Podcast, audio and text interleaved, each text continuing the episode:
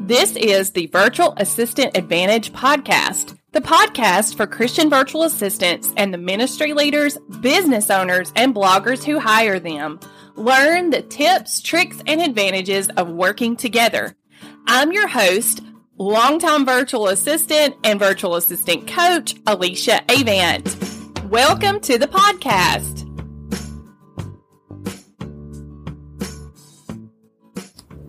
Welcome to another episode of the Virtual Assistant Advantage podcast. I'm your host, Alicia Avant, and today we're going to be talking about relationship marketing and also a little bit about how to use relationship marketing as a virtual assistant. I missed out last week on recording an episode. My oldest son graduated from high school this past Monday, a couple days ago, and it was last week was an extremely busy week and I just did not have the bandwidth to record an episode.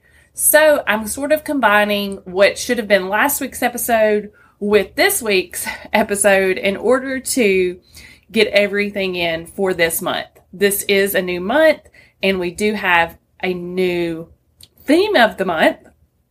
And weeks one and two were supposed to be what is relationship marketing? And week well, that was week one. Week two is supposed to be elements of relationship marketing. So we're going to combine those episodes into today's episode. So it may be a little longer than normal, but I wanted to make sure that we covered all the bases on this topic this month.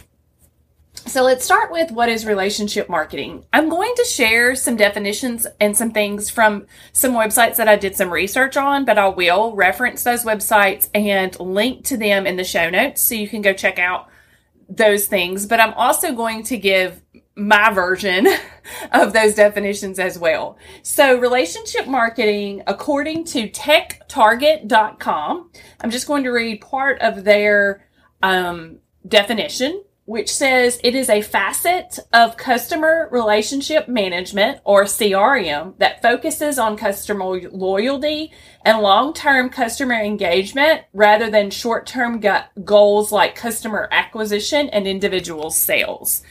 So that is a really adequate or proper way to say that it is all about building long-term relationships with cl- potential clients and customers so that you don't have to constantly be filling your funnel, so to speak, with new people. It is so much easier to get continued business from an established client or customer than it is to create new relationships, build new relationships, bring in new leads. And for a virtual assistant, long term retention, I believe is one of the words that they used, um, is important. I have talked about extensively in the past what it's like to be a VA that is goes from what I call feast to famine mode. And that is very difficult. And when I first started my business, I did a lot of what I considered project based work. So I did one off projects. And once a project was complete, I would have to find a new customer or client to do a second project, a third project, so on and so forth.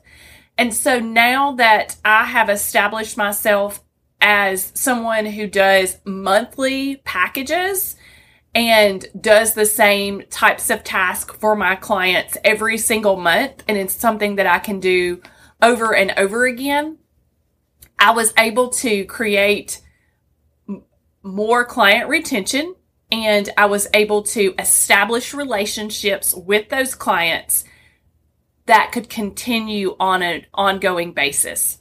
Now, I still do one off projects from time to time but my goal was to get X number of clients in retainer packages that were reoccurring so that I could have an established core group of clients that I have maintained relationships with instead of having to get new ones every single month. And that I've been able to do and have ongoing clients for the last probably I would say five years. I've had some of my clients five or six years now. But prior to that, for the first, I would say seven or so years of my business, I had some loyal clients, but I ha- also did a lot of just one off projects. But that is what relationship marketing is about. And so that is a definition that I found on techtarget.com. And then that's my, de- my version of the definition.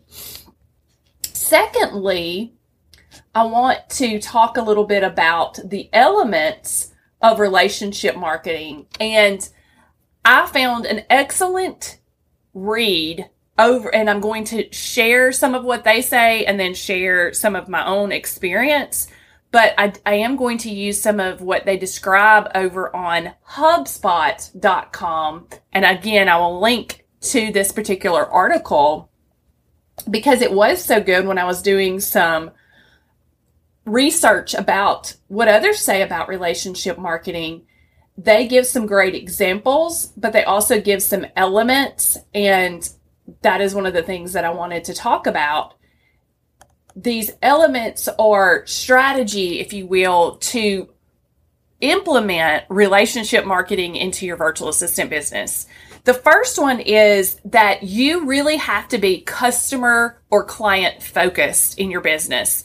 You want it to be all about how you can help more, you can provide more assistance to your client because when you have clients who are loyal to you, the more you can do for them, the more likely they will stay with you. And so being able to provide more and more things to them, being able to help them and assist them in more and more areas of their business, the better off you are. Um, so ways that you can help them even more is helpful, is um, going to be key to continuing that relationship. So, for an example, um, lately I have talked about because we had an entire series here on the podcast last month about nurture sequences. And this is just, go, I'm just going to give you an example because I have helped a lot of people with nurture sequences in the past. And one of the things that I find to be true with most business owners is that they realize that they need a nurture or welcome sequence in their list building strategy, but they don't realize what a, a welcome series or nurture sequence entails. Like they don't know what emails to write. So one of the things that I did a couple of years ago is I created a template that tells them what types of emails are good for a nurture sequence or helpful in a nurture sequence. And I give them some ideas and then I give them a template by which they can write their own nurture sequence. And this has not only helped my clients to be able to create a nurture sequence for their business, but it's given me a project, another, an additional project to help them with because then I get to set up this nurture sequence for them in their autoresponder because most of them do not know how to actually set up an auto series or an autoresponder series. And so that automations, it's called different things for different programs, but that is a win-win situation. And that is what relationship marketing is about. So that was number one. And number two is to engage with them. You want to re- engage with your potential clients and customers and with your ongoing clients and customers, engaging with them, spending time getting to know them and their products, their services, whatever it is that they offer so that you can build that relationship is key finding ways, number three is finding ways to help them use technology to automate systems in their business. Every client I've ever worked with has wanted to streamline different pieces of their business so that they so it took them less time so that they worked more efficiently and if you can help a client brainstorm how to be more efficient in their business and how to streamline an area of their business, no matter what it is, that will you will be a hero in their book. And I have done this with numerous clients and it has really helped them to see that I am about helping them be more efficient. So that is number three. Number four is that you want to offer them some sort of incentive to continuing their relationship with you. So whether that be ongoing like referrals, like if you, I've talked about a referrals a system here on the podcast before. I have a whole episode. I can link it in the show notes. But I have a referral system for my clients that if they refer someone to me and that per- person purchases a package of ours, that they get something as an incentive for that. And so that is one way that you can reward your clients and customers. And then the last one that they have more on this list, and I'm not using exactly what they said verbatim from HubSpot because I made my own list as well. But you always want to regularly communicate with your clients. So don't just do the work and not update them or if you don't hear from them, just assume that they don't need anything. Always follow up with your clients, always actively engage with them and communicate with them on a regular basis. Even if they haven't sent you anything, check in with them and say, Hey, how's it going? How can I support you?